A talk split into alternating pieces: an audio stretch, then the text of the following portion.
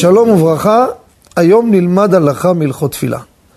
כידוע בתפילת שחרית, באמירת הקורבנות, אנחנו מגיעים לקטע, אביה הווה מסדר סדר המערכה. ואני רוצה לדבר איך לומר את המילים אביה הווה מסדר. מה השאלה?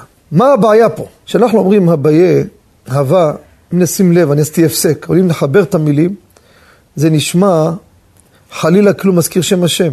אביה ותמשיכו. שזה שם השם, ואסור לומר אותו ככתבו. לכן אנחנו אומרים אדנות. ופה אם נאמר רבי אהבה, שמתם לב? נשמע חלילה שהזכרתי שם השם. מה עושים?